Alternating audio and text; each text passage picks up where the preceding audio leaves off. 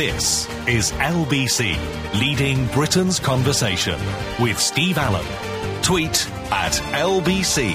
Text 84850. Steve Allen on LBC. Morning, everybody. Welcome to Sunday. It's the 27th of September. Much deep depression. Aled Jones was tweeting how excited he was. He said, I feel sick. Wales won, and uh, England came, came second. Okay. Uh, it's Grimmy up north. This is where something to do with the television programme. Uh, all the others are going to Barbados, some nice houses, Los Angeles. And if you're being mentored by Nick Grimshaw, you get to go to Manchester. I'll get your money back as quick as possible. The new James Bond theme, personally, I like it. I do like it. Seriously. I'm not a fan of Sam Smith, but I do like the song. Fury of the Alton Towers girl who lost a leg, as the bosses tell her, we've lost a lot of money. We're putting the ride back on again. And Eugenie's holiday ban. This old bag just can't get out there and work, can she?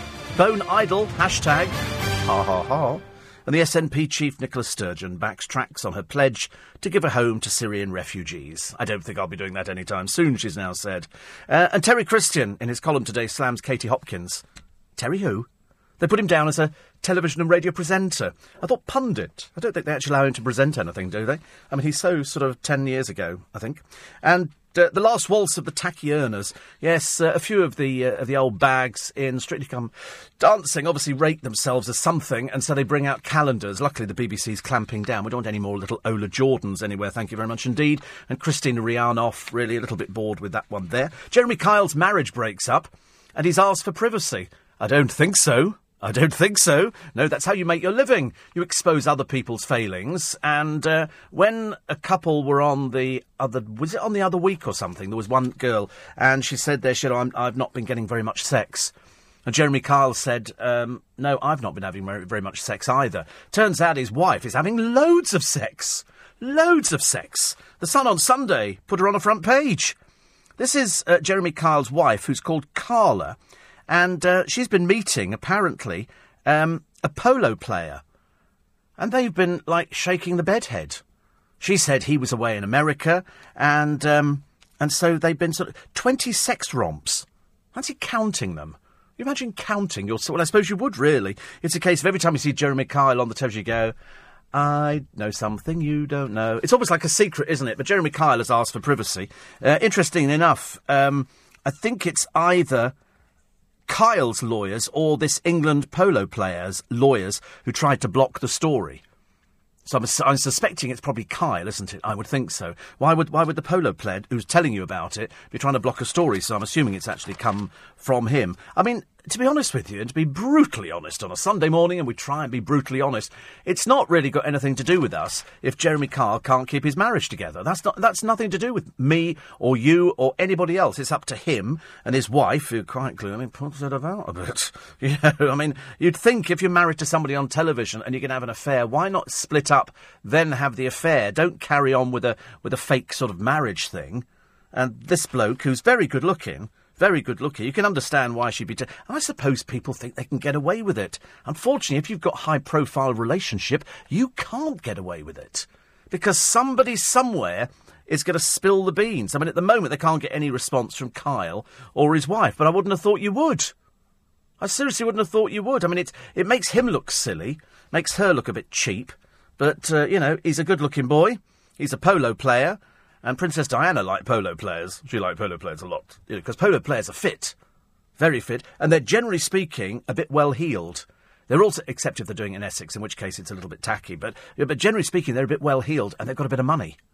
So, and she's quite glamorous, Kyle's wife.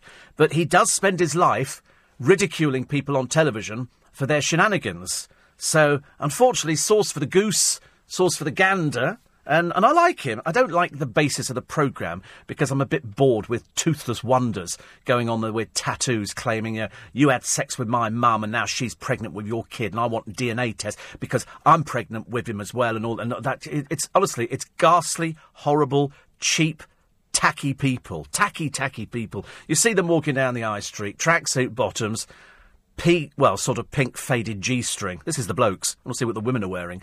And they go out there and you look at and you think, oh dear, I know what you. And they've got a fag in their mouth, and they've got a pram with multicoloured children, and they're pushing it down the road, uh, and they're on the phone. They're always on the phone. Who they're talking to, I've got no idea. Next client, I supposed. But every time we read, and we do thrive on it, don't we, in this country? And it's an awful thing to say that, you know, come a Sunday morning, people tune into this radio to find out which celebrities have been up to a bit of shenanigans. And the more shenanigans they've been up to, the more we kind of like it. The more we thrive on it, because as a nation, we like gossip. Gossip is good for us. It's been proven before. Gossip and getting outraged is very good for you. I noticed Christo get a little bit outraged earlier on. He's obviously had disasters with sort of taxis recently. And we've all had disasters with taxis. He seems to get. They just don't bother turning up for him. But then again, you know, if I was a taxi driver, I wouldn't want to turn up for him either. So it's, you know, the, who have you got in the back of the car? Christo. It's not like sort of saying, who you got in the back of the cab? Steve Allen. It's like, yeah, I've got Steve Allen in the back of the cab. We go yesterday um, because uh, everybody was off yesterday. It's great. So I thought I'll get out of Twickenham because of the rugby, and I don't want to mention it again because I'll cry. And I thought I'll go down and see the godchildren. Not been down there. They haven't seen the new car. So I nipped down there to see them, and uh, we were all together, which was nice. So there was about five, six, there was seven of us yesterday. So we decide that because of the rugby in Twickenham, they had anticipated that I would not be wanting to get home too late. Because normally when I go down, I'm home about half past ten. Climb into bed, zonk, out, good night, thank you very much indeed, and then wake up in the morning. Because of the rugby, I didn't want to risk it. 82,000 people, depending on who was going to. And bearing in mind at this time, we didn't know who'd actually won. I didn't know till, till this morning. And so, uh, so they said, listen, tell you what we do. We're going to go out to a pub and we're going to have a pub lunch. So you'll be finished by about five or six o'clock, and then it'll be a, then you can get back home again. So I thought that's brilliant. But in the meantime, we went to Brentwood uh, which, as you know, is uh, where I my parents had a house for a long, long time, long, long time in Westcott Road, and uh, but of course they had loads of road closures on as well. So anyway, we parked up. Uh, one person wanted to go to the jewellers to get a, a band adjusted on a ring, and then we thought we'd go and get a cup of coffee, as you do as you do. You sort of you, you, you, wander up the high street, and the good thing is in Brentwood, uh, Gemma Collins doesn't have a shop anymore. That that's gone. And uh, I think the Faiers sisters have still got theirs. Whether they're in it half the time, I really couldn't tell you. And uh, Joey Essex might or might not have a shop. I've got no idea. Anyway, you do not see anybody who looks like the old trouts on The Only is Essex. You really don't. You don't see anybody who is over made up wearing these sort of clothes. Well, that's what we thought. And up until the moment that we were leaving Brentwood, we didn't see anybody. We didn't see anybody who looked like they were really, you know, advertising in phone boxes and looking a little bit awful. Because when you see them in Towie, they're made up like drag queens. You don't. The people of Brentwood are perfectly normal. Perfectly normal. In fact, a couple of shops I spoke to the other day, they don't even entertain them going in the shops. They don't want them there. They, you know, they, they brought the wrong element into Brentwood. Might be all right for Sugar Hut if you like that kind of thing, but there again, I think that appeals to well, that appeals to certain sorts of people. Wouldn't be us. Wouldn't be us going there. So anyway, so we're walking up and down the high street and we're having a look in shops. Went to a kitchen shop. I bought a couple of big mugs. Big mugs, which was quite nice. Everybody very friendly. Everybody sort of, everybody just nice. And again, still nobody who looks like the old dragons in Towie. And we get to the end of the high street, and uh, and we see an ice cream shop. And so we go, should we have an ice cream instead? And so we, we have, you know what it's like when seven of you pile into a shop and you have a look and they had, oh, they had all sorts of things. They had green, green meringue or something. Well, I, I cannot remember. Mango and coconut and, oh, it was just wonderful flavours. And so we all had a tub with two, two flavours in each one. And we decided to sit down. And it was delicious. I had, I think, what did I have? I think I must have had pistachio and mango delicious. I mean, just delicious. And uh, so we're sort of sitting in this ice cream parlour, for want of a better description, that also does coffee and paninis and uh, and all sorts of nice things. But we didn't know about that. We just had the ice cream, so we said, "Can we sit down?" They went, "Yeah, yeah, yeah." So we sat down, and we're chatting away. We take up two tables because there's enough of us. And then I was aware, out of the corner of my eye, of the man coming from behind the counter and coming over. I thought, oh, he's going to ask us to leave or something like that. And he said, excuse me, he said, are you Steve? you can tell what's coming, aren't you? So I said, yes. He said, I could have taken you and Dale years ago in the back of my cab. I said, you recognise me from, from all those years ago. Because they don't do social media, I discovered in this uh, in this ice cream parlour, which is called Rossi, and uh, so we were sort of chatting away. He said, um, you know, it generally takes people about five seconds to get round to the fact I listen to your programme. He said, uh, me and the wife listen to your programme every day. He said, we wake up listening to your programme. So I said, oh, that's very nice indeed. The, and then he sort of, he goes to the back of the shop and we so we'd sort of been chatting a bit. And I thought, he's not going to produce the wife, surely. No, she's behind the counter. So she comes over, so he says, do you know who this is? So she looks at me, she goes, no, because they don't have social media. So they've got no idea what I look like. Well, she didn't have anyway. And so she went, You Steve Allen? And so I went, Yes. No. So we, we go through this thing of, you, you Steve Allen? We listen to you every morning, with this and that. Anyway, we got on like a house on fire. So I said, I'm, I'm going to put you up on Twitter. So they went, well, it doesn't make any difference because we don't have social media, so we don't see these kind of things. So I know they're going to be listening this morning because they wake up and listen to this programme, and it's generally about this time every single day. So to the nice couple who own uh, Rossi's in Brentwood, which was very busy, I have to say, because they do ice cream and paninis and all sorts of things like that. And we had a very nice time indeed. It was nice to meet you as well yesterday. So anyway, so we leave Rossi's, and uh, we, we'd been chatting about. She said, she said, the reason I like you, she said, because you speak your mind. You say what everybody else is thinking. She said, I'm a bit like that as well. I said, yes, sometimes it gets us into trouble. I said, but nine out of ten times, all the people I bump into say exactly the same to me. I agree with everything you say. Might be a little bit that you don't agree with, but I mean, God, not even the Almighty gets everybody. So we were generally quite happy. Anyway, so we walked back down the high street. We had a look in a couple of uh, sort of furniture type shops selling bric-a-brac and all sorts of things like that. That was very nice. And uh, and then we had to go to Bishop Stortford to drop the youngest off because she was going for uh, for a meeting with a friend over there, and then we had to go back again. Anyway, we get to the Slug and Lettuce, which is opposite Sugar Hut, almost directly opposite, almost practically opposite. My God, it was full of uglies. Seriously, we. In fact, at one point, I nearly pointed there was this grotesque creature sitting in the window in daylight. You know, you'd expect it to come out if the moon disappeared behind a cloud, in a in a sort of like animal print onesie kind of thing. I mean, it was really tacky with this grotesque makeup and sitting with some bloke. I mean, I wanted to go in there. We all wanted to go in and say to him, "You don't seriously think this is attractive, do it? Please tell me you don't. Please tell me there's a guide dog round here somewhere, or you've got a stick." That she was so grotesque. And then in the next, and they happened to sit in the window. If you're really ugly, here is some advice. If you're really ugly, do not sit in the window of pubs or bars, okay? It makes you look awful. It makes it look like Amsterdam. Okay, get my drift? Anyway, this we looked at her and I happened to point at the same time to go, look at this here. I mean, it was a case of, dear Lord, what do you look like? Why are you out in daylight hours looking like that? Dreadful. I'm taking a break. I'm doing it anyway. So that was the only place in Brentwood. So the slug and lettuce obviously attracts those sort of people. It was really tragic.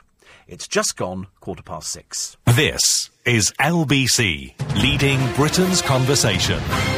Morning, everybody. 6.20, Sunday morning, 27th of September. It was fascinating listening to Christo earlier on, talking about demonisation and people who'd been demonised. It turned out it was mainly African uh, and witch doctors and all that kind of thing. Then he had some bloke on from Leicester who claimed to do it with the power of the Lord. Uh, which I thought was a, a little bit uh, of an over exaggeration. And he couldn't quite explain to Christo. It seemed to take ages to get an answer out of him onto what he actually did that Christian, uh, that, that Christo couldn't do with the power of Christo. And I didn't, I didn't, I, I was sort of listening to it, waiting for this bloke who was getting himself in a dreadful state and was all, with all people who claim to do these things with the power of the Lord. It's a gross exaggeration, but they can't justify it. They can't actually give you hard and fast rules. So I thought we, we, were on a hiding to nothing on this one. We were going round and round and round and round. And I kept thinking, you're not going to get an answer. And then eventually he said, oh, it was with the Holy Ghost. So it, it wasn't actually with what he said to start with. And he lays hands on. I mean, Christo could probably do exactly the same thing and, and get the same result. Because what these people come up with is a load of basically mumbo jumbo you know, trying to draw out the impurity and all this kind of garbage that goes on. And Christo was quite rightly putting forward, you know, the argument saying, but I can do all of that anyway. If somebody's a bit depressed, I can talk to them and get them out of the depression. And this guy was saying, yeah, but, you know, I'm doing it with the power of the Lord and all this kind of stuff. But you're, you're banging your head against a brick wall. Christ, uh, Christo, as you know, is an atheist. He doesn't believe in anything like that at all. He believes in the power of, of Christo. He does not believe in the power of anything else. He's not remotely interested in whatever happened in biblical times years and years ago. And then this bloke started going on, and I was waiting for the pickup about uh, Adam and Eve and the Garden of Eden and stuff like that. And that's what worried me a little bit. I thought to myself, because, you know, is, is Christo going to come back with, well, really, this is this is where the earth originated. It was a big bang, and that's it wasn't the Garden of Eden, and it wasn't Adam and Eve. But I thought there's no point in going down that route because we managed to get very little out of him on the subject of how he healed people who had the Holy Spirit going in there. And how, you know, things weren't all right in the real world, and that's why he was a, a minister. With what ordination qualities, I've got no idea. With what authority he had this, whether he was a proper ordained minister or whether it was one of these uh, crackpot things on the internet. Because I think I went on the internet some years ago when we were in another building and I managed to get myself ordained in about five seconds. And apparently I was now able to do uh, births, marriages, and deaths because I'd got this qualification from this. Uh, from this website. So I suppose anybody could just about get away with it. Uh, Patrick has downloaded the new Sam Smith tune. Very dark and very Bond. It will work when attached to the movie. Not the best tune. No, I, I agree with you. Not not the best tune, but you can tell it's a big orchestra, can't you? We listened to it three times in the car yesterday, and there were certain bits of it where I thought, oh, it sounds a bit like this tune, or it sounds a bit like that tune, or they've taken a bit from here. Either way, it I think it works. It's a nice piece of music. It's a, it's certainly a, a, it's going to be a nice album, I would think. Uh, what's happening now on the Jeremy Kyle show is uh, guests throwing it back in his face when he offers advice about promiscuity. Well, see, the trouble is he's not promiscuous. It turns out the wife and this polo player. He said in his interview in the paper, "This is never anything more. It's not a relationship. It's sex." And I have heard of this kind of thing before. It is just sex. And he said here that nobody in there because she was into polo as well. Nobody in the set, I mean, you can't imagine Jeremy Kyle playing polo. He's off around the world doing his thing. He expects the mother of his children to be good as gold and staying at home, but of course she's out. And he said she was obviously flattered to have sex with a with a younger man, and he's obviously covered his back on this one. And the reason I say that is because if you read into the uh, article, and uh, he's a former pupil at Wellington College in Crowthorne. Um, he had a third late night meeting with Carla in June, and he saved all the texts between them. And that's when you know somebody's going to go and say, You go, did you have an affair with this bloke? No. So why did you write on this thing here, make sure you're not seen when you come in the back of the house?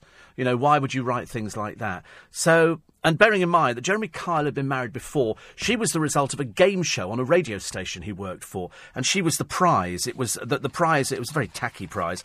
It was, I think, called something like Two Strangers and a Wedding. And then the marriage gave up, and then he, he picked up on her. It was always the talk of the business that he'd sort of picked up sloppy seconds in a, in a competition. But they had children, and it was all fine. Then, obviously, as in the case of a lot of people's marriages, not everybody, but in a lot of marriages, all of a sudden somebody strays. And she strayed quite a number of times. So he's not going to enjoy the fact that he's on the front page of the papers. But as one woman says in the paper today, um, he's been blasted for asking the public to respect his privacy, and there's some woman here who claims his television show helped destroy hers. She was dragged through the courts, appeared in national newspapers, when she was beaten by her partner after appearing on the ITV programme. She went on the show in 2009 to take a lie detector test in an attempt to rescue their relationship after failing the test for kissing somebody whilst on a break from, uh, from Just. Mum of two, Rebecca, said uh, Kyle humiliated her in front of a studio audience. Now, I have to defend him on this because all these people sign sign a thing. They know what the program is. If you're going on the Jeremy Kyle show, he's going to shout. That's why he gets away with it because they've all they're, they're all playing the game. Why did you sleep with her? Kind of thing. You know, you get that sort of attitude. So he can't then complain when the press sleep on his back on this one, and it's going to run all week. It's going to run all week. Oh, it's not the most pleasant thing. He should have expected a lot more from her. She's quite clearly, you know, I mean, she's the mother of his children. But sleeping with a, a young, good looking polo player, I don't know. Perhaps that goes on a lot in that set. I don't know. I've never played polo. Nobody's ever invited me to play polo. I don't get to do things like that. Bit of a shame, isn't it? But it doesn't really matter. Uh, 84850 steve at lbc.co.uk. Everything in on the programme this morning. I think actually was it uh, Christo was talking about the, the internet trolls, you know, people who sort of write vile things. I just tend to find it so simple. If somebody writes you something vile, you just click on it, it deletes it, send it to the rubbish bin. You don't see them ever again. I don't know why he doesn't do that. I was going to say to him the other day, if you get anything on, on Twitter, just delete. Just block them, and then somebody else can read them. But you know it's if it's real because it's got a tick on it. If it don't have a tick, it ain't real. Simple as that. Certainly my case. I've had one before who was somebody pretending to be me, mentally ill, some serious mental illness. You know, somebody who's very lonely, they don't have a lot going on, they probably don't have a job. And um, as I say, we, all we do here is, because Global's so big, we just get the police involved. Pfft, end of story. So easy. Frankie Valli's in London in the next two weeks, says Tom in Canada. Uh, if you can't get him on, get in touch with me. Yes, I mean, I think we tried last time. I've got Tom Jones coming in next week, which I'm very much looking forward to. Tom Jones will be in the studio for me. And uh, message on to Priscilla, Queen of the Desert, number one fan, says Jenny. It's back starring Jason Donovan at the New Wimbledon Theatre from the 5th of October to the 10th of October. Love Jason. Love Jason. He's in this building a lot of the time. Uh, also, can you start a campaign, says Howard, to bring back the news of the world? Sunday is not the same without it. He says, for your information, I appeared four times on the front page. Never sure if that's a good thing or a bad thing. Is that a good thing? Bad thing? Who knows? We shall find out, no doubt, as the uh, as the days, the weeks, and the months go by. Um, uh, more stories in the papers. Uh, Ollie Love split. This is uh, X Factor host Ollie Murs has split from his long term love, the Sun can reveal. And apparently, wait for this one, here we go. Why have they split? Is she seeing somebody? Is he seeing somebody? Or is it something else? The answer is it's something else. They've been together, I think, for about three years, and it finished last week. Um, Ollie had previously gushed about their relationship, calling it life changing. Apparently, the, the stresses of the X Factor. Oh, do me a favour. God in heaven. What stress? What stress, dear? What stress would you have? You go in there, somebody faffs around with your hair and poofs it all up. Somebody puts makeup on your face, and you stand in front of a camera, and millions of people see you. What stress, dear? It's like this programme. I arrive in the studio. I, I, generally hear about an hour in advance. I have to be because we've got to have a costume fitting. And I go to the costume fitting, and sometimes they have to adjust the trousers depending on whether I'm breathing in or out at the time. And then I go to makeup. Then they'll do hair. Well, I say do hair. They all sit around laughing, and I just sort of sit there in tears. And then I, you know, I get made a cup of coffee. Somebody then comes over and says, "Would you like the full English?" in which case the day is completely different. And uh, and then I wander into the studio. I sit down with the producer, Will. He says, "Okay, what do you want to do today?" And I sit there blankly for a few seconds, and then he starts feverishly typing, and uh, and then we end up with a program. At the end of this show today at eight o'clock, I will leave this studio. I will go back round to hair and makeup. I will give the hair back. They will take the clothes off my body. They'll put my grubby little tracksuit on with my naff trainers. I'll have a pair of pink pants sticking up the back and a t shirt showing my bare midriff. I shall stick a pair of sunglasses on my face and I shall walk out into the big bad world. And then I shall turn up here again tomorrow morning. And that's the glamour of radio. There is no stress involved. The only stress is whether or not you can wake up with the alarm clock. So when they go, you know, he couldn't keep his relationship together because of stress. Why do I get the feeling there's somebody going to emerge in this relationship around the corner? Why do I get this feeling? Why do I get a feeling there's something going to happen over the next week or so? Why have I got this feeling? I don't know. Quick time check for you. It's 6.30. With the latest headlines, it's Philip Chrysikos. Jeremy Corbyn. Morning, everybody. Oh, two celebrities this week. Two celebrities today in the papers. What have they done? They've parked in disabled bays. Oh, my goodness me. Really, the lowest, scuzziest thing ever to do. One is John Terry. Well, that kind of speaks for itself because he's done it before. This time he called into Esher to go and get a kebab and he parked in a disabled bay. Shame on you, Mr. Terry. Shame on you. Can't be bothered to walk, can you? What's the matter? Something the matter with your legs? Something the matter with them? The other one, Danny Dyer. Four hours he parked in a disabled bay, leaving some poor woman hobbling across the car park. Shame on you, Mr. Dyer. Shame on you. Got something the matter with your legs as well? Perhaps you need to get together with John Terry. Perhaps you need to go and get sorted out by a physio. There's obviously something the matter with you, mentally. Disgraceful, honestly. These people who are more than capable of walking. Mind you, old uh, old Dyer smokes like a trooper, so he might be sort of dying. Well, I've got no idea. There must be something the matter why you'd park in a disabled bay. He doesn't carry a disabled sticker, does he? I want to get it wrong or something like that. But I mean, you don't park in a disabled bay in a car park. You put it, you put it in a normal bay. Come on. And John Terry, you've been told before, mate. Naughty, naughty. Mind you, your family's a bit naughty, naughty, aren't they? So, you know, you mustn't park on a disabled bay. It's not for you, dear. It's not for you, it's for other people. People who are genuinely disabled. As indeed you might be yourself one day. Who knows? Somebody says, um, your view of ugliness may be different to others. No, it's not. Once you're ugly, you're ugly. No, there's no such. Are you subscribing to that beauty's in the eye of the beholder? Oh, grow up, for goodness sake. No, if you're ugly, you're ugly and you know it. You probably look in the, look in the mirror now. There you are. You're an ugly. Loads of people are uglies. You don't, you don't need to. There's no point. You know, ugly is, is not sort of just in the eye of the beholder. It's not just, you know, what I see as ugly. Everybody sees them as ugly. You know, that's the way it is. I'm sorry. Sorry to, sorry to burst your bubble in the morning, but, you know, if you're an ugly person, you know you're an ugly person. That's why you look with envy at people who are attractive. Talking of people who are attractive, the Beckhams. They're trying to make out in the newspapers, and they've been doing this for about the past week, that, um, that the tensions are sort of between them like you know, like most marriage. If it's true, it's like most marriages, isn't it? There would be tension. There would be times when, in a relationship, you know, you would argue with somebody and you go, "Oh, I can't stand you. I can't stand it. We should disappear." And so Victoria gets slightly tiddled the other day. It's because she doesn't eat any food. So two glasses of wine, and she's practically doing impressions of "bury me in a in a Y-shaped coffin." And so she, she seriously, she comes out. She can't keep her legs. She can't stand up in heels because if you put her in flats, you'd never see her. She disappears. So they put her in heels, and, uh, and um, so she comes out of this party. She's clinging on to Dave, who looks furious. Well, difficult to tell whether Dave's furious or he's just putting on one of his butch faces. I can't tell. Is that one of his camera faces, you know, to try and look mean and moody? Anyway, she's clinging on to him. Unfortunately, there is a wet patch on her jeans. She claims that uh, she spilt a glass of wine down herself.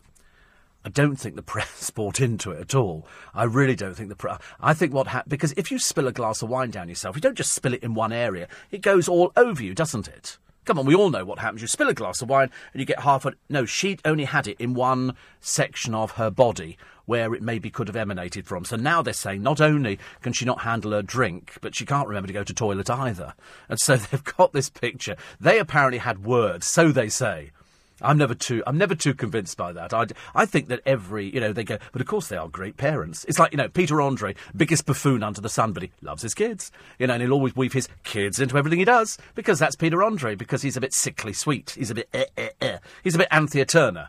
You know, Anthea Turner is a little bit too saccharine. She's a little bit Princess. Was it Tippy Toes? Eamonn Holmes called her Princess Tippy, and she is like that. That's poor old Anthea Turner. But, uh, you know, the brand is worth a bit of money for the Beckhams. So as long as she can sort of cut down on the boozing at parties, that'll be better. I think best when she goes out, just have a lemonade or something, or, you know, I don't know, some juice or something. Something that she could get part of her five a day from. So give her some mango juice or things like that. But don't let her anywhere near the vino. Because she can't, she, because she doesn't eat anything, she can't handle it. And you know she won't eat anything because she's worried about putting on the weight. But if you see her in real life, and I've sat next to her, remember, she's this thin. She's seriously thin. Very, very thin. Very, very thin indeed. But, uh, so please eat more. Um, Amy, oh, when we went to um, um, um, uh, Brentwood yesterday, we did see Amy Charles's little boutique. That's quite sweet. And Chloe Sims's. God, that looks tacky. That looks real tacky. But there again, it appeals to these tacky people who are sitting in a slug and lettuce in the window yesterday. I should have taken a picture. I should have taken a picture. I've never seen, I didn't realise it was possible to actually get so many ugly people in one bar, all sitting in the window as well. Um, another one here. What do producers actually do? Well, they, they produce. They produce the programme. That's what producers do. That's why they get paid a huge amount of money, and, uh, and that's what they do. They they produce things. I remember, I remember having a producer once years ago, and uh, and I said, "Oh, we need to find so and so, so and so," and I said, "Well, I can't." I said, "Well, you can. That's why you're employed as a producer. You produce a guest. You produce a programme. It's the producer's job to push all the buttons, unlike uh, Christo, who pushes his own buttons. Uh, in more than one way. Uh, I can't do that. I have an inability to push buttons. I cannot hand eye, mouth. I cannot coordinate everything at the same time. So I have a producer who does it. Lots of us have them. You know, James O'Brien has them. Uh, oh, he's got a terrible habit. Did I mention James O'Brien's habit? I must. I'll do it tomorrow morning for you. Terrible habit. I, only, I remembered it the other day. I remember thinking, oh, I must mention that on the programme. I suddenly remembered as I, I, I used the implement today. I remember thinking, oh no, no, no, no, no. Anyway, uh, so uh, Nick Ferrari, he has a producer. loads of people. Iain Dale's got a producer. There's a, there's a few people here like Nick Abbott. Nick Abbott can drive a desk because he's got the ability, and Christo can do it. I can't do it. And um, So that's why I have a producer. Will pushes the buttons and he'll sort of, you know, get the stuff out for the free podcast. If necessary, he'd probably go and get me a cup of coffee, but I can manage to do something by myself most of the time. Most of the, so that's what producers do. They they produce things. Yes, I am well aware, re Ollie Murs, that Caroline Flack has split with her other half. And didn't he say that he liked her a lot? That's why I, I gently offered a hint that uh, Ollie Murs splits with his girlfriend. You don't think it's another one of these couples who think they're going to make it as television's golden couple. You know, and we got Rochelle Humes. All right. She's a bit like a navvy, isn't she, poor soul? You know, you could tart somebody up, but they open their mouth and they let themselves down badly. And so they've got that person. And you've got various other sort of. They think they're going to be the next sort of golden couple on the, you know, the next Richard and Judy, which of course isn't going to happen. It's not going to happen. It's like Danniella Westbrook and I don't know any sort of bloke round the corner who's got some stuff for sale. You know that would that would make perfect sense in this day and age. But they all want to do it. So I don't know whether or not Ollie Murs has split up with his girlfriend because they've just reached the end, or whether or not people people stray nowadays. I would hate to think he was straying. I would hate to think that Caroline Flacker got her evil claws into him. I would hate to think of that. But we'll have to watch the papers this week and find out. Uh, another one here. A lot of people talking about uh, about Jeremy Kyle. And, uh, and saying, well, perhaps now he's got a taste of his own medicine. The press are going to quiz him about his relationship with his wife.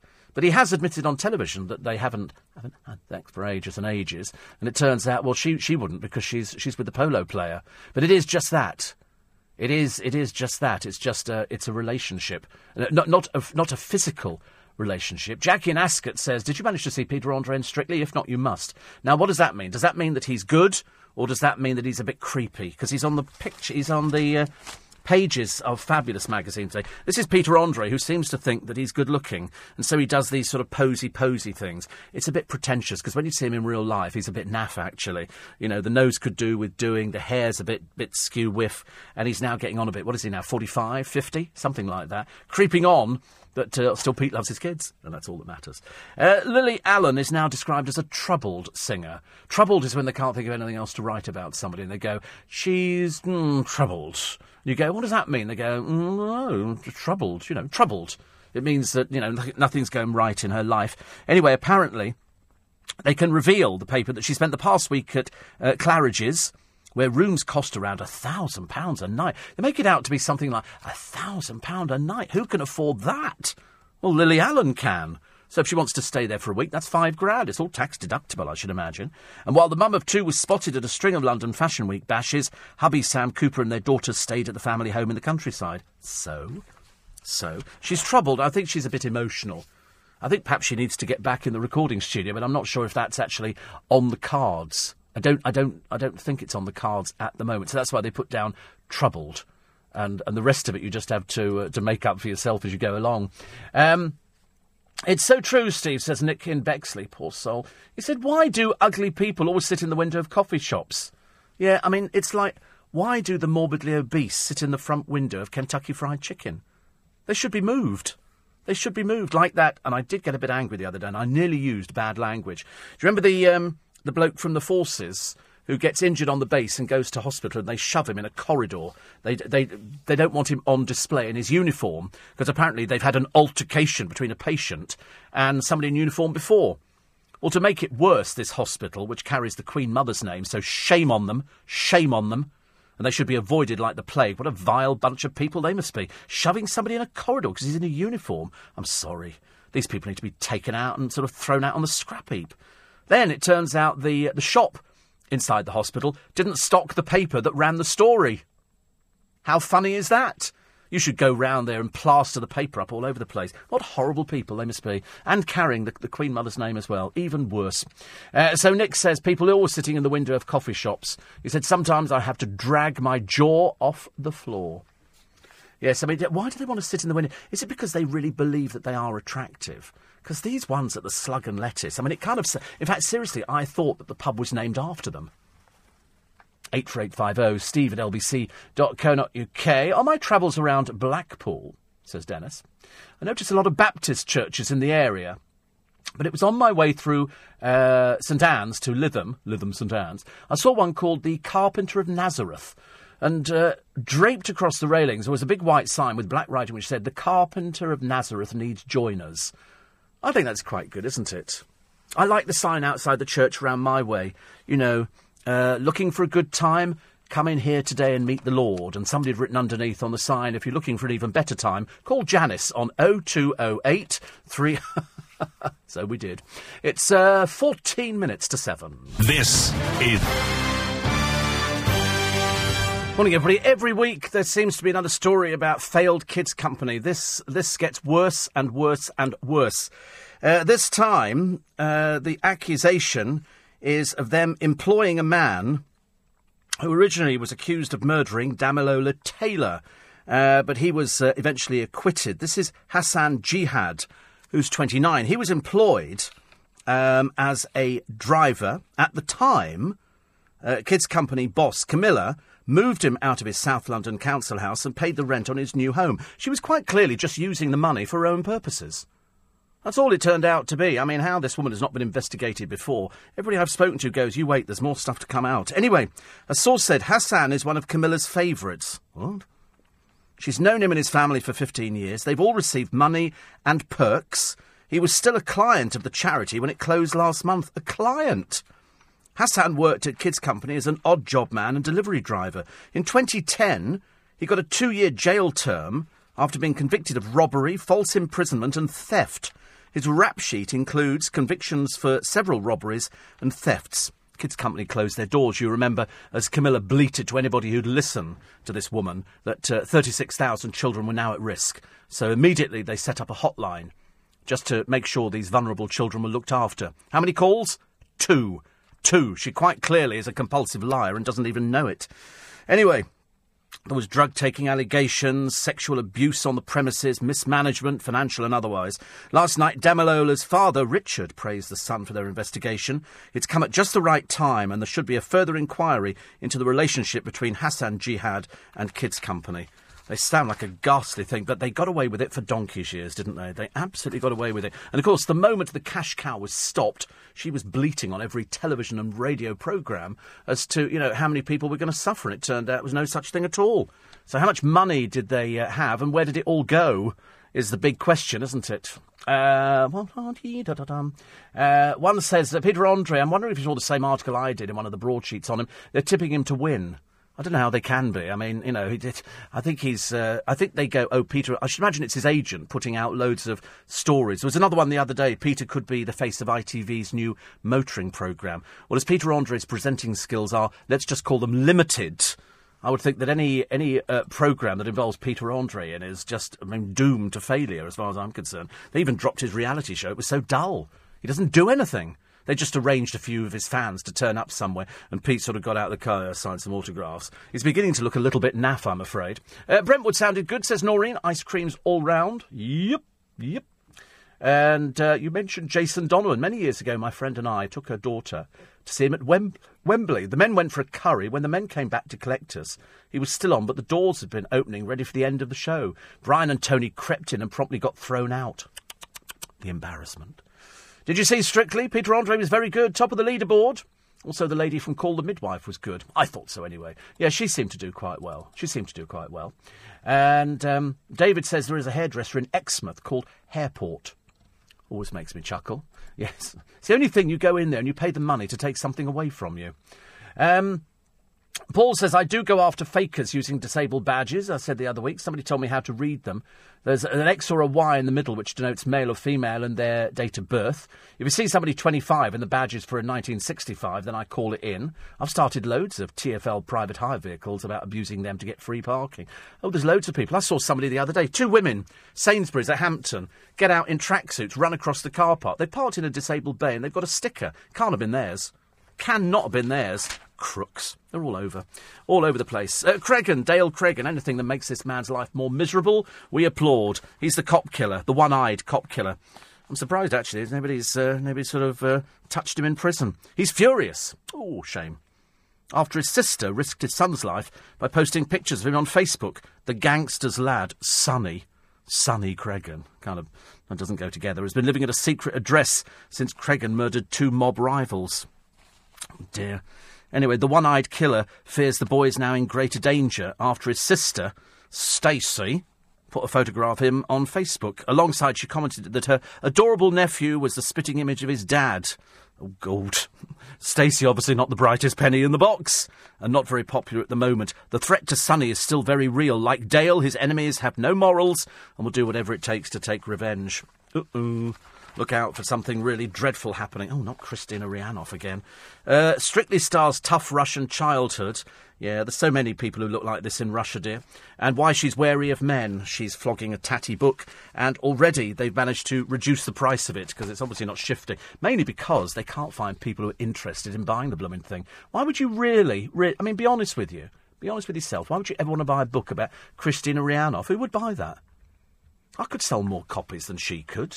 My life's far more entertaining. Hers, Russia, you know, went with loads of men, wrote story about it. How dull is that?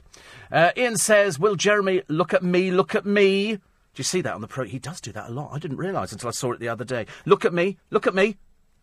You th- I don't want to look at you. You're ugly. That's what they do, don't they? It's Paul Paul Zerdin's line for one of his characters. Hey, ugly. Kyle now uh, should have his wife on the show taking a lie detector test to find out how often she's been seeing the new boyfriend and then shouting, Full house! Full house! Why did she say that? Because she was lying. That's what it should be, shouldn't it, on the programme? Look at me! Look at me! You're my wife. Look at me. How many times did you cheat? Once? Twice? We took a lie detector test. Did you cheat more than 20 times? No, I didn't. Why did she say that? Because she's lying. She failed every single test. That's what we want to see on the programme. I'm banking it'll never happen, but I mean, I'm secretly, in my heart of hearts, I'm hoping that ITV have gone, oh, come on, really, I think that actually should be, that should be the style of the next programme. uh, Repeater Andre, yes to both. I will look forward to your views tomorrow in case you don't want to watch all of the, uh, the Saturday show. Who's on last, says Jackie and Ascot. Uh, Ollie Murs gives me the creeps, Steve. I quite like Ollie Murs. I quite like. I quite like. Sally says, unfortunately, Andre danced well last night. I say unfortunately because should he win, can you imagine what would happen to his already enormous ego? Oh God. Oh, that would be awful, wouldn't it? That, I mean, his ego is beyond and out of control completely. He is so. He's a bit. He's a bit. He's a bit. He's a bit big-headed. Actually, it's not good. Uh, James said, "Did the producers produce you, or you a divine creation?" I think I'm more than a divine creation. I think I'm. I think I'm possibly a one-off. That's always a good thing. I think you don't want two, do you? Too much of a good thing is dull, and so that's why there's just me. Uh, Christine says Nick Hewer is a genuine gentleman. Could listen to him all day. He's nice, actually, isn't he? He's a nice man, and you get an opportunity to hear my in conversation repeated again this evening at nine o'clock on LBC. Do you think Jezza Kyle will get the polo advert? Oh, I don't. It, it, there are sort of. I mean, the trouble is, I don't want to lay into Jeremy Kyle too much because it's not his fault. He, the, the marriage has obviously reached the end. You know, if, if she's been secretly seeing somebody else and getting it elsewhere, you can imagine when you climb into bed at the end of the day and he goes, "So how?" and she goes, "No, really not a headache." Headache. I really got a headache. And that's why I remember the, the story of the husband climbing into bed, and just before he climbed into bed, he gave his wife an Anadin. She went, What's that for? He said, It's in case you get a headache. Because that's always excuse. Oh, I've got a dreadful headache. I couldn't now. Couldn't now. I don't get headaches. Consequently, I'm like an animal between the sheets. A total animal. A gazelle mainly attacked by a lion. That's the way it goes, I'm afraid. I'm just rubbish. I'm rubbish. I tell people that. I'm rubbish. Seriously, I'd rather just lie there, have a cup of cocoa, you know, and turn the light off and listen to a DVD. All this other stuff, it's just boring, isn't it? You know, shall we cuddle? No, we shan't. This is what I get from Teddy all the time. You know, come on. I've got all these. I like stuffed toys. There's a joke there somewhere, and I'll make it by myself probably during the news. But no, I'm serious. I'm, i just don't. I just can't be bothered. It's you know in the middle of winter, and it's been getting cold. Have you noticed how cold it is recently? When you literally you get in, you go, and you walk around, you know, the house in your sort of in your shorts and a little t-shirt showing my midriff, you know, just in case anybody should knock on the door. It's not a pleasant sight, and I'm generally scared off most people. Jehovah's Witnesses won't even come to the door now. Seriously, they actually get as far as the door. I open the door in a towel, drop the towel, they're gone. You know, it just it's just not happening anymore. I've got to think of some new way. I've got to think of some new way of making myself attractive to people. I thought offering money might help you know, or fruit, an orange or something like that. It's impossible at the moment because, generally speaking, I'm a bit like Del Boy in a bar. I have a drink and then fall over or embarrass myself. So that's not working. So I don't know what the next. I think perhaps a small advert, you know, perhaps in Loot or in the newsagent's window. you know, good looking. Well, right, take that bit out. Um, attractive. Oh, elderly, very elderly uh, person seeks other person to share miserable jigsaws with. You know, we could sit down and do a jigsaw, something like that. I've got new neighbours at the moment. They're East European, so we haven't actually had a conversation, but I'm sure we will and um, and then perhaps we'll have a cup of coffee, and then we progress on to the prosecco. It's all very exciting, actually. So they're probably listening to this program now, going, "I think we'll move again. I don't want to live next door to this bloke. He sounds far too worrying." Coming up to the news at seven o'clock this Sunday morning. It's the twenty seventh of September. Much depression in the country as England lose to Wales. They couldn't believe it either. It was terrible. Morrissey's been advised to stick to the day job. The critics have pulled apart his first novel. It's Grimmy up north. If you're on X Factor and you're mentored by Nick Grimshaw, because apparently, hilarious though it might seem, he's got a radio programme. I don't know where that broadcasts, but he has a radio programme, and uh, you're going to have to go to a house in Manchester. Not the same, not the same. Martin Freeman makes a direct plea to David Cameron to ban wild animals in circuses. A top MP says, I'm no Porky Pie teller, and I agree with him. He's not. Not the name I've heard, anyway. Fury of the Alton Towers girl who lost a leg as bosses tell her we've lost a lot of money. And Nicola Sturgeon, I'm not taking any Syrian refugees in. That and more after the news. On FM, online, on your mobile, and on digital radio. Leading Britain's conversation. This is LBC. LBC. Morning, everybody. Sunday, 27th of September. It's Steve Allen's early breakfast until 8 o'clock when Stig will be along with us. They've got the, uh, the front page story today of the 20 sex romps with uh, Jeremy Kyle's wife. Uh, he's a polo player. She apparently enjoys polo. He's been away in the country, out of the country, and uh, and the rest, as they say, is probably the everyday story of folk down in the burbs. Uh, a new move in the hunt for Madeleine McCann. Yes, just when you thought they weren't going to do something, apparently they're going back because there's been a spate of burglaries in Portugal. As I say, why the Portuguese police are not looking at it, I've got no idea. Uh, the celebrity chef's back, the thinner dinner trend, and Big Brother needs some big names. At the moment, it's all losers, isn't it, really? And la- luckily, we've seen the back of old Chloe, I Can Cry Without Any Tears, fraudulent with cello, and, um, and her really odd boyfriend and it was won by somebody out of The Apprentice who nobody's ever heard of. Uh, it's tough for Toffee and Kids Company, who employed the man accused of murdering Damilola Taylor. As I say, it was the cash cow of all cash cows, wasn't it? Governments shoved in money, well meaning people shoved in money. Uh, Alan Yentob was interviewed about uh, Camilla, became very infuriated with the interviewer's close questioning. There was something that smelt rotten about that, and I'm surprised nobody saw through it, because anybody who ever met her said there was something not quite right. You couldn't put your finger on it. You don't know what it is. But then it turns out that there weren't. She wasn't helping. I remember speaking to a well known journalist. She wasn't helping 36,000 children or 6,000 or even 600. It turned out to be just, you know, sort of friends and they were having this money, and it was millions, millions. Small wonder when they closed it down, she got a little bit uppity about it and started sort of saying, you know, we're helping all these children. Uh, I don't think giving money is helping children at all. In fact, if anything, it wasn't. Uh, it was doing completely the opposite. Uh, Gary Lineker pulls out a match of the day. His mum's uh, not very well. Uh, a picture of uh, Miranda Hart. She puts her company into liquidation. She makes three million pounds what they had in the bank of this uh, company here. 3,000, sorry, 3,845,000 pounds. Wow. It's not bad, is it? Just goes to prove there is an awful lot of money in televisual things.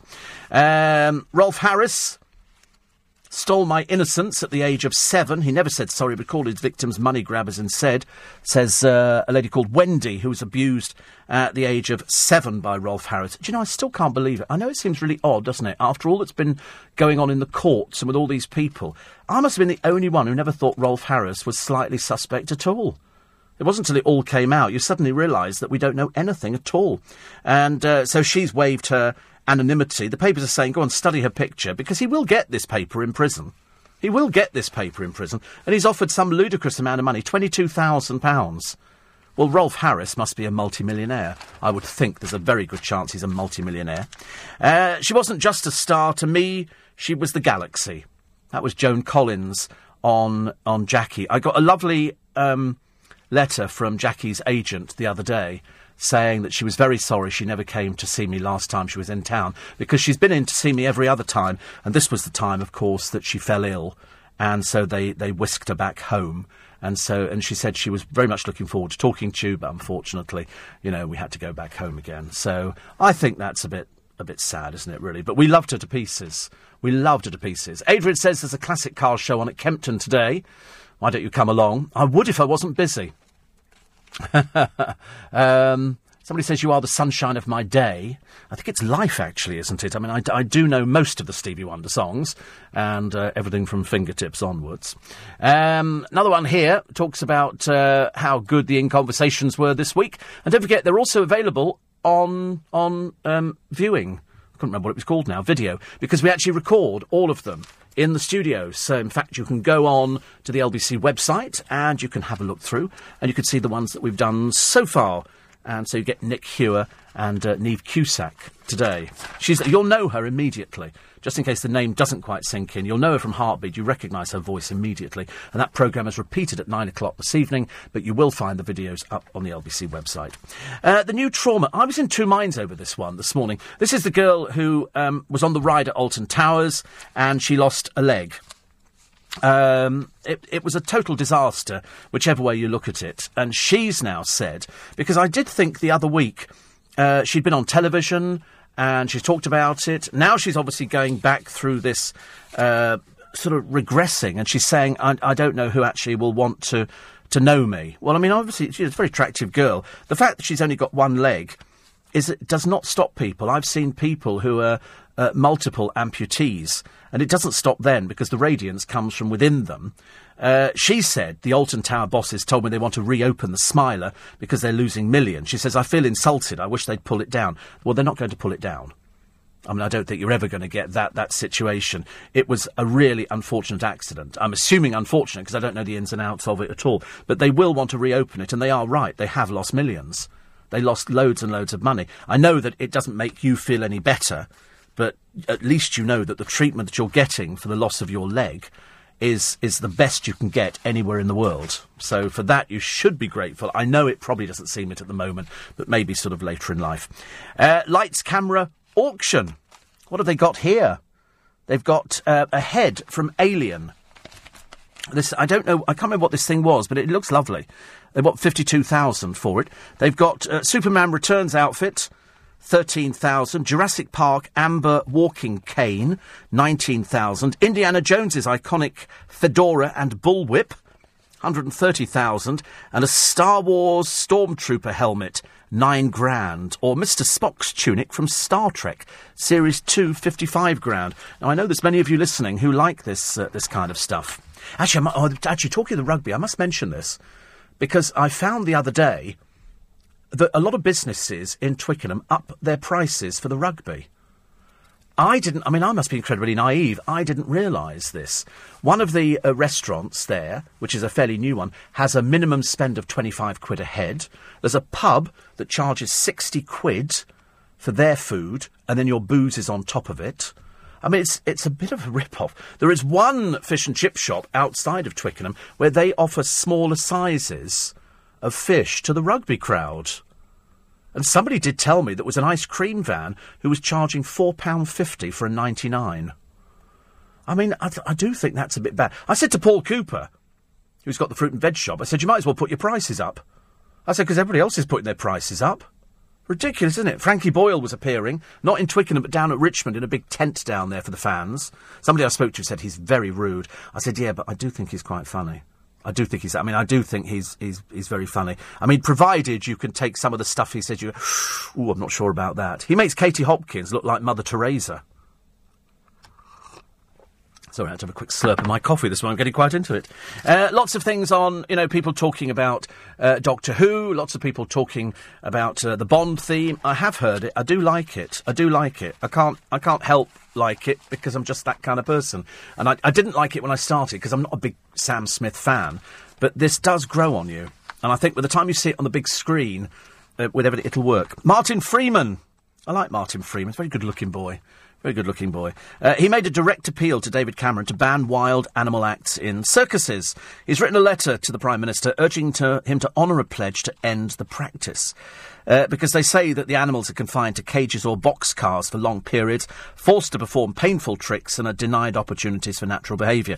The trouble is, we've always had circus in this country, and I'm not taking issue with Martin Freeman on it. It's just that as a child, I went to Bertram Mill Circus, which was at Olympia, and Coco the Clown, who was the star of the circus, he wouldn't work in a circus that had animals, and yet he'd grown up working in circuses. If you go to America, Ringling Brothers and Barnum and Bailey's, they have animals and they have the circus trains, and you've seen all the films. I don't think they do that many. It depends what you call by wild animals. Would you call a horse a wild animal? So, in other words, would it be all right to have horses performing in a in a ring because Zippo Circus have horses. Uh, then you have Norman Barrett's budgies. Then you have dog acts. I've seen Pavlov's dog act where they play football and things like that. Is that okay, or is it when we get down to lions and tigers and stuff like that? You know, the real dangerous stuff because normally you wouldn't see them.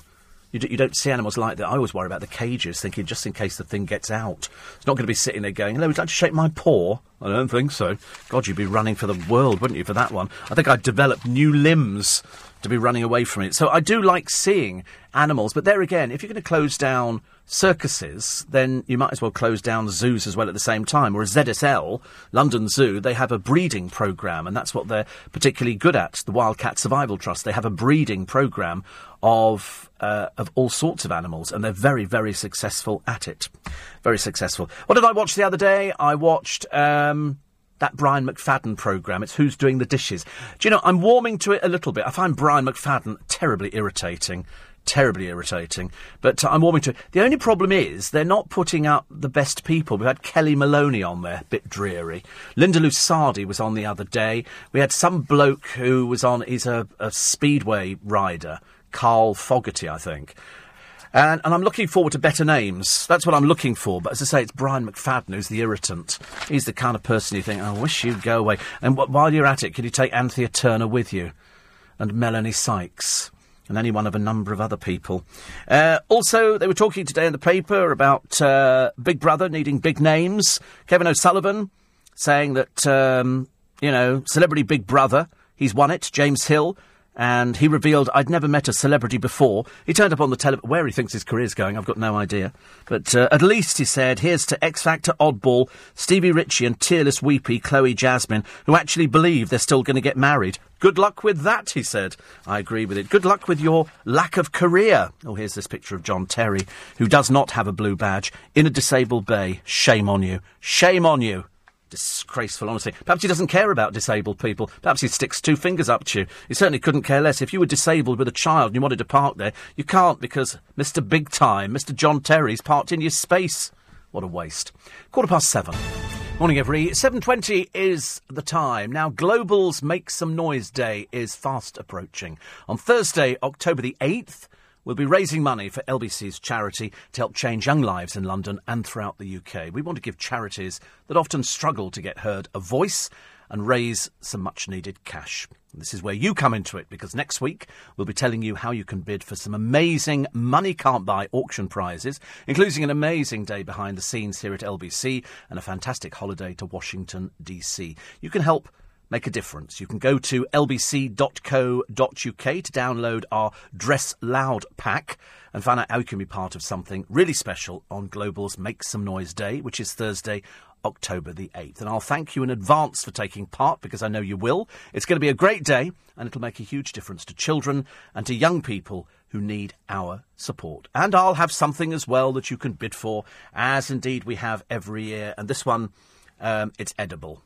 Okay, that's all I'm telling you. This this one is edible. Uh, Jason's eating chocolate eclairs and Milton Keynes. Do you know, I fantasised over, not chocolate eclairs, cream horns the other day, because they apparently did it on the Great British Bake Off and they had an advert in the paper saying, uh, you, you know, and they did this the following day after the Great British Bake Off. They then had an advert saying, you know, you can either get these ingredients and make this thing. This is a programme that only just gone out on the television. The papers weren't even printed at that time. So how do they know? Somebody's obviously tipping them off at Tesco, because it's only Tesco that's doing it, there must be some sort of tie in deal on the BBC where they tell them exactly what we're doing here because it's filmed in advance, and, and then they, they arrange for the adverts to go in the papers. Because I do like a cream horn. I've often liked it. You know, I mean, I used to like cream slice, cream horn, apple turnover with cream in as well. Or failing that, custard. I'm not too bothered. And in fact, anything. Or failing that, I just like the donuts, which are cut down the middle and a bit of squirty cream and a little bit of jam on top of it. They're they're quite nice too. Not all the time, you understand. Not all the time. But if Jason can eat chocolate eclairs in Milton Keynes, mind you, if I lived in Milton Keynes, I'd be eating chocolate eclairs as well at the same time. Or having an ice cream from Rossi's, who knows. Anyway, over in Towie, as we were in Brentwood the other day, Amy Childs has forgiven her fiance. Poor old dim Amy. Poor old dim Amy. Uh, he sent naked pictures of himself to another woman. This is Bradley Wright. Bradley the Thicko Wright. He broke down in tears. and begged the Towie beauty, I'm obviously talking about the wrong person here, this is Amy Childs, beauty she ain't, uh, not to dump him because she was the love of his life. I mean, quite clearly, he's a compulsive liar. Of course, he's not. She's not the love of his life. That's why he sent nude pictures of himself to somebody else. He's a JCB driver. Ooh, big time job there, eh, boy? Big time. He sent a string of sordid selfies to uh, Mari Amasota, who he knew through a dating website, Plenty of Fish, which he used when he was single. he told Furious Amy that it was Mari who contacted him and that his mates had goaded him into replying, and being the thicko that he is, he decided to send nude pictures of himself. Apparently, a source. Sorry. I'll be all right. A source close to Bradley said that Amy was hurt beyond belief but Bradley has begged and grovelled and poured his heart out, and she's so dumb she'll buy into any old garbage, won't she? He's told her he was egged on to respond to this woman's. Oh, he'll be egged on again, won't he? You can just tell, really. He looks like he needed egging, didn't he? Uh, apparently, in the seedy pictures seen by the Sunday Mirror, Bradley poses naked on a bed. He also bragged about cheating with other women. Oh, Amy, you are dumb, aren't you? I mean, come on, grow up, dear. Try and get a brain cell inside that tiny pea brain head of yours. He's going to do it again and again and again. He's a JCB driver, love. You know, mind you, I suppose it's about your level, really, isn't it? If you're buying into this, more fool you, more fool you. You know, but there again, more fool you, more fool you. Uh, Sunday People on the front page. They've got um, Ola Jordan. Oh, God, go away, love. Take that boring husband of yours with you. He's done nothing since, has he? Thank God for that. Anyway, she's she's done a calendar, you know, where she's stuck somebody's head on her, uh, sort of hair on her head. Looks ridiculous. And uh, they, they've had enough of this at the BBC. They just want these people out, I think. Uh, the pathetic amount that depraved Rolf Harris has paid out to a girl he attacked, 76p a day which is uh, the story that we just mentioned from one of the other newspapers. Uh, I am not amused. This is Prince Harry and William off to the rugby again. Must be tough having full time jobs, mustn't it, really? Oh, sorry, they haven't got full time jobs. Oh, wait a minute, William's got a full time job. Wait a minute, Harry's. No, Harry doesn't do anything. Harry just turns up to any old event and sits there looking like sort of the brother who wandered in from the cold, whilst William tries to get really excited and go, yeah, and Harry's sitting there thinking, I'm still single, I'm still stuck on the shelf. Nobody's going to be interested in me. So they go off to the rugby yet again. Uh, who was there? Tom Jones was getting in the mood, which was good news. And um, apparently, Benedict Cumberbatch is to try his hand at the Cockney twang after promising to appear in EastEnders. Good Lord, what on earth for? What on earth would he do that? And also, one of these thugs, and here he is. Here he is. This is uh, Billy Midmore. He's an ugly. You know, you want to see what ugly looks like? This is him. He's on the run at the moment. He's on the run, although he doesn't look, being the size he is, that he could run too far. He's one of Britain's most wanted men, together with his brother Jeffrey. Uh, he's been accused of throwing acid in the face of, of a woman. He uses the nickname Billah Kid Mujahideen after turning to Islam. He's quite clearly a bit sick in the head, this one here. And uh, he fled the family home after he was put on police bail. Police last night refused to confirm or deny the claim. Uh, apparently, a cartel of South London gangsters have put a 10 grand bounty on each of their heads. Oh dear. Oh dear, Billy. Not looking promising, love, is it for you and your brother? If some gangsters have put a, a, a bounty on your head of 10 grand, hardly going to be long, is it really? I'd give yourself up very quickly to the police. It would make it easier, wouldn't it, than somebody claiming the 10 grand and you're found in the middle of a field. Know what I'm saying? Get yourself into the police as quick as possible. It would, it would save an awful lot of time and trouble. Awful lot of time and trouble. Uh, Cameron says, stop the squealers. They, they still want to know who leaked the story about the pig's head, which might, according to the book, be true or it might not be true. They, they don't know. It's up to you to decide. But uh, the name that they've put in one of the papers today is, is not the name that I'd heard. Not the name that I'd heard. And I, I spoke to a well known journalist the other day who said it's so and so. So, uh, oh look, David Beckham again. What's he doing here? David Beckham. They now call him football legend. I mean, that was years ago, wasn't it? He just advertises whiskey and underpants now. You know, as he's jetting around the world, which is good. And uh, he's helping the world's poorest kids. He's teaming up with Ban Ki Moon to launch Voices of Youth. And uh, so that's sweet, isn't it? And uh, David Beckham hopes the 15 year initiative will make a huge difference. Well, that's what you can do, isn't it, when you're very successful? Uh, the Pope's preaching can't hide the Catholic, Catholic guilt, says Terry Christian. And um, because let's face it, you know, the, the amount of abuse that's gone on within the Catholic Church, I mean, you could write volumes of books on. I did enjoy the film that Sky showed about Scientology.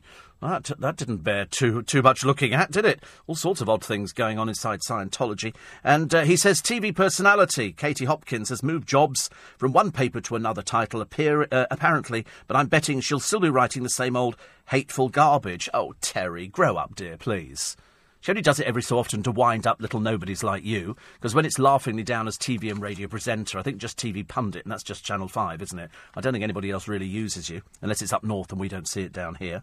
He calls her the horse faced Harridan. Oh dear, honestly. So bitter from somebody whose career is behind him, who seems to find a ready and willing audience of bigoted fans wherever she churns out her nonsense. It's only every so often, Terry. I mean, come on. I mean, let's face it, this is probably the first mention your column's ever had. Nobody even knows who you are. You know, at least you've had a mention.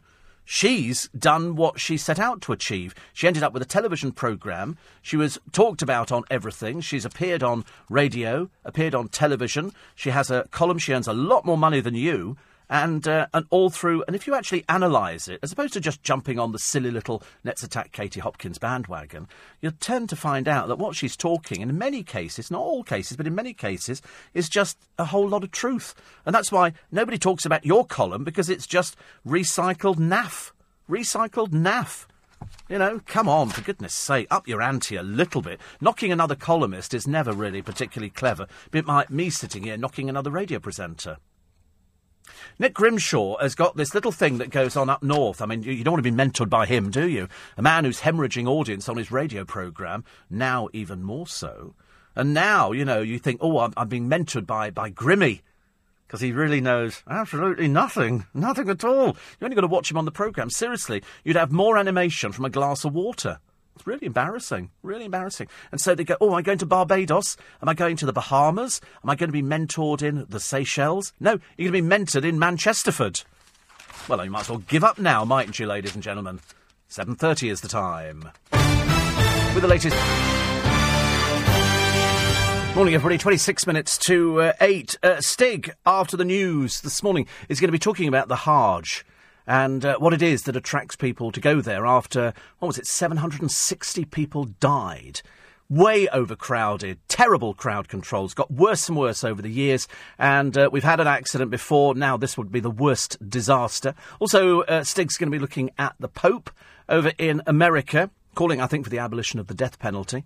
Perhaps they'll be questioning him about the uh, the human rights issues within the Roman Catholic Church and the uh, paedophile priests that they still seem to be having.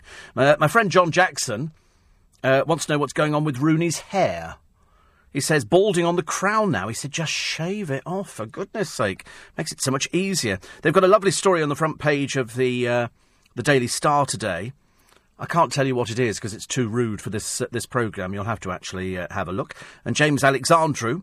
Actually, there were loads of police this morning, down on the way to the Hammersmith flyover, there was about seven, excuse me, seven police cars and an ambulance and a car that they'd surrounded. And I thought, oh, that looked a bit exciting, but I was on the other side of the road. James Alexandru is still hearing plenty of police sirens and helicopters outside. So he's got pictures which were taken uh, a while ago as well. He said, I'm tempted to go and have a, a look tempted to go. It's this anti-gentrification. Now, as far as I know, gentrification, and I might have got this wrong, gentrification is where they try and upmarket an area, isn't it? And so the house prices go up. I would have thought that would have been good. That would have been good. Because let's face it, you know, the people who've got, you know, re- this was around Brick Lane, I think, so that must be where, where James is. And it's a case of people want to sort of upmarket, they put posh flats in. The moment they, they, they pull down a building and put in posh flats, you're on a hiding to nothing. We've got more flats going up in Twickenham than I've ever seen in my entire life. And they seem to be selling at ludicrous prices. So perhaps we've been gentrified, or perhaps you would assume that Twickenham was gentrified already. Over in Brick Lane, obviously not so. But he says, I'm. Um, he says, I'm tempted to go and have a look at it. So, uh, I'd stay safe, I think, would be the thing. Oh, it's also a super moon eclipse tomorrow. A super moon eclipse. Is that going to make any difference to us? Don't think so, is it? What are we all going to grow? Three heads or something, or four willies or something like that? I think it's highly. I don't know why I thought of four willies. I thought I was thinking of four willies and a funeral. I don't know why I was thinking of that either. That sounds even more bizarre, doesn't it? Although it would have made the film marginally more exciting.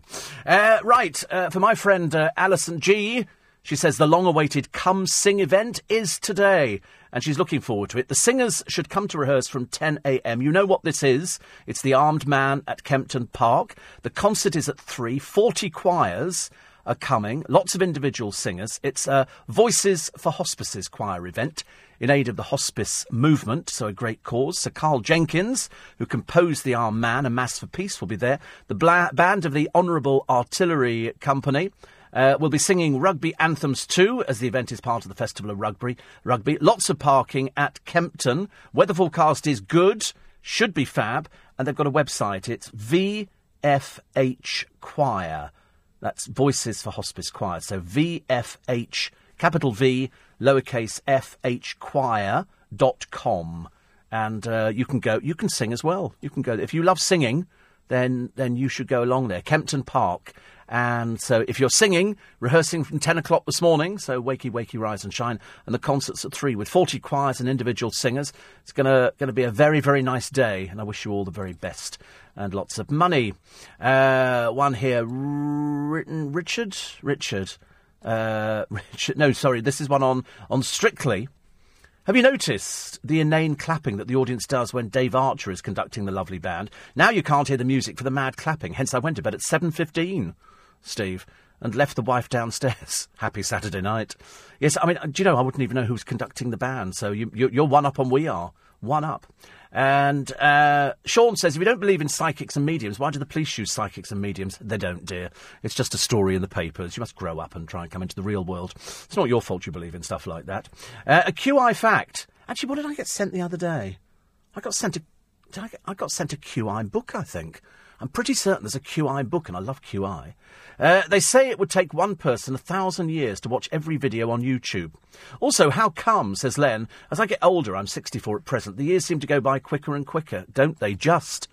Don't they just? I was only saying to Peter Andre the other day via a medium, or it could have been a large. Uh, I was saying to him, it's going to whiz through really quickly. You're 42, pushing 43 now. Before you know where you are, you're going to be 50, and then you're way too old way too old. You can't then start selling yourself, you know, dressing in all these. You have to put some old men clothes on. No point wearing this sort of young stuff. You look silly.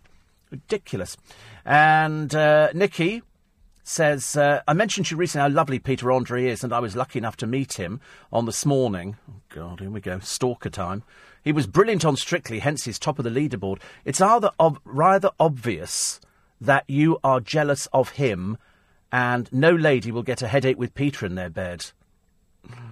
You are deluded, aren't you? You really are cracked. You really are cracked. It's so sweet. I, I always love the Peter Andre fans because they're, they're generally speaking not in the real world. They're generally living on cloud la la land, aren't they? On a cloud with sort of Pizzi. But of course, you're never going to be in that position, actually, Nicky, because he loves his kids. Loves his kids, and that's the way it goes. But it's so sweet that you made a contribution to life. Uh, my mum tells me the prices, says Lee, in some stores increase in Clacton during the summer. Really? How would they? How would they do that? I mean, I, to be honest with you, I understand for the rugby. I understand how the thing works. Uh, that people do it, um, and they, they they they put the prices up because they just take advantage of of the fans coming in.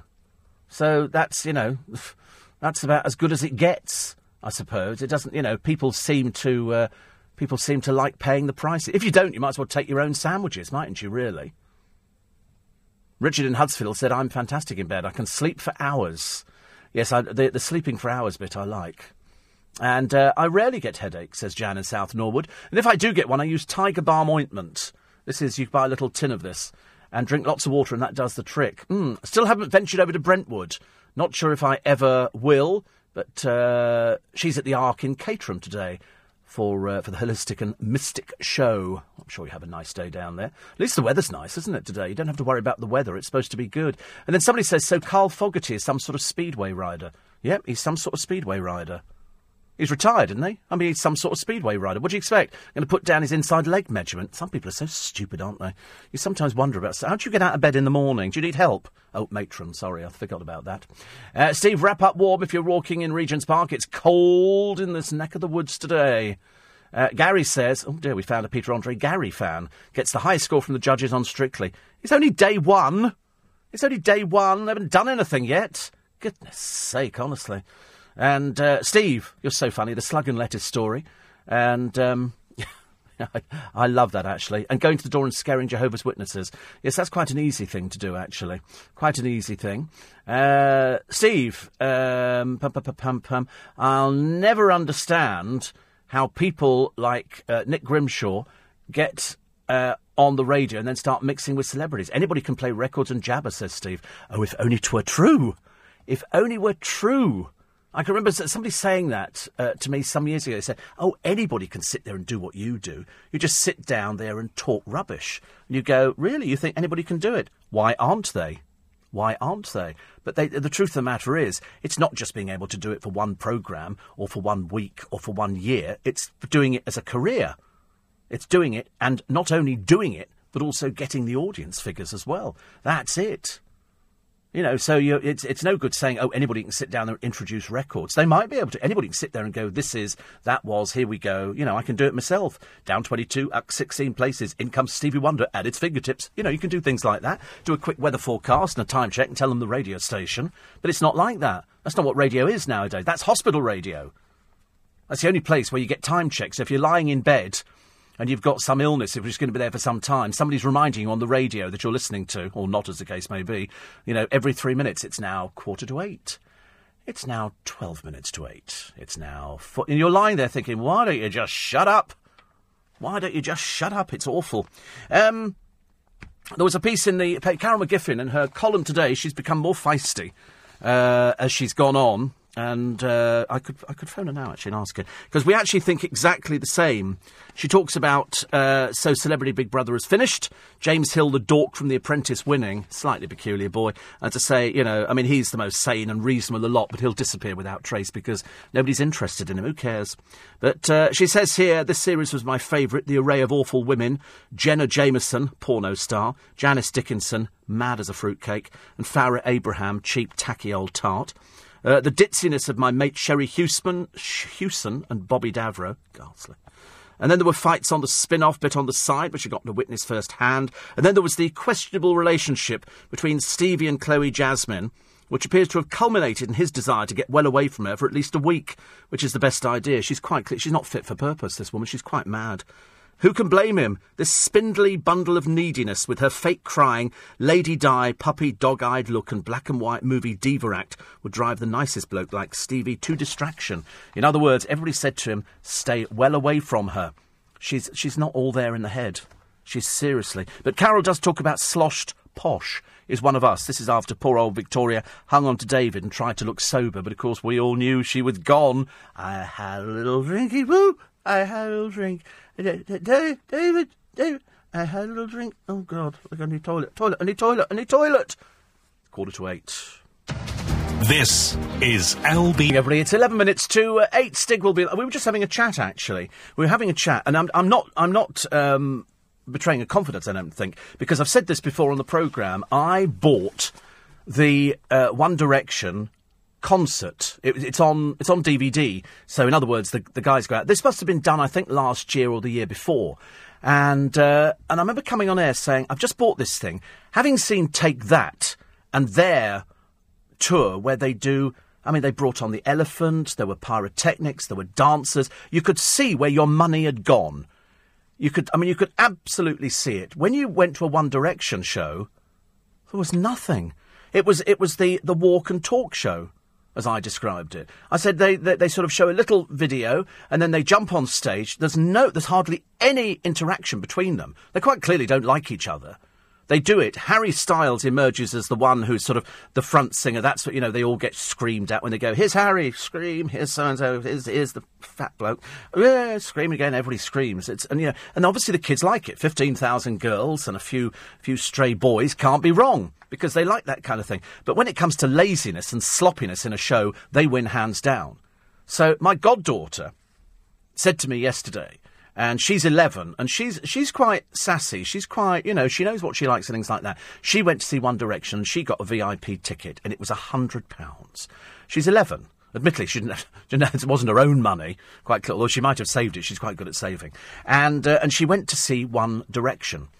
And she loved it because she gets a goodie bag. She got a goodie bag with a charger in with One Direction emblazoned on it. It's all to do with merchandising, but it's a, it's what I call a sloppy show. It's called they're walking through it. They couldn't really give a forex. They literally walk on stage in their normal clothes and then they walk off stage again. And I I felt a bit cheated. Although, however, I did discover I did discover that my 11 year old, she said to me yesterday, she said, Uncle Steve, she said.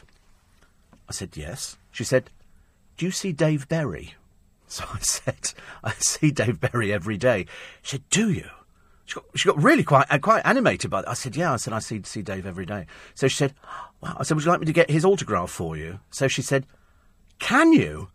And I said, Yeah, I'll just ask him. So she said, Wow. So I said, So anyway, in the meanwhile, I sent him a text saying that my, my goddaughter is a huge fan uh, of you both, and, she, and she'd love an autograph. So he's going to do it tomorrow. And then he sent me a thing back saying if she wants to pop in for 10 minutes. I thought she lives down in Essex. She couldn't pop in for. She doesn't drive. She's only 11. she's not a pilot or something. But I thought that was really sweet. And so she's she's she's very influenced by what's going on around her. But she the hundred pound ticket, she didn't think that was excessive. She didn't think it was a hundred pounds wasted. She thought you know because she got to see One Direction. But as I say, for adults watching it, you'd be a bit disappointed if you've seen Take That. If you've, in fact, seen any artist over the past few years, you'll begin to wonder, you know, how they're actually getting away with it. And the answer is they are getting away with it. Talking of getting away with it, here he is, the most miserable man. God knows we've seen him when he's been so miserable. This is uh, dreary old boy George, who turns up on The Voice. Oh, God, why we have to put up with him, I've got no idea. So you've got William on there, not his real name, and you've got um, the Kaiser Chiefs, Ricky Wilson, and uh, you've got Emma Willis and Marvin Humes present. Emma Willis is 39. Is she really? Good Lord, I didn't know that. She very good for that. And uh, they've also got various other people, so they've. Uh, they're sort of there, but boy George, I hope he's going to behave himself. He can be quite dreadful, quite dreadful. Uh, another one here. Carl Fogarty was a multiple world champion world superbike rider, not speedway. Who gives a toss? I couldn't give a, I really couldn't care less. He was just on this programme about cooking. I mean, do me a favour, please. Hardly the butcher's thing if you ride a motorbike, is it, really? Uh, 84850. Apparently, if you have a headache, Mike says, hit your big toe with a hammer. It won't cure the headache, but it gives you something else to think about. I quite like that, actually. I quite, uh, I quite like that. uh, 84850, steve at lbc.co.uk. And uh, Margaret says that's rubbish. People can't do what you do. You've got ver- verbal talent. Yes, I mean, that's why I say, that's why it always makes me laugh, actually. Always makes me laugh when people say, oh, anybody can be a DJ. You know, but, but talking about the people who actually, you know, play, play music for a living. And you think, well, not anybody can. That's why there's such a, such a, a small group of people who can do it and do it with great success. That's the trick. The trick is doing it with great success, so it appeals to a lot of people. I couldn't care less whether one or two people don't like me. It makes it. Why would it make any difference to me? Pfft, I've got the biggest audience figures going, thank you.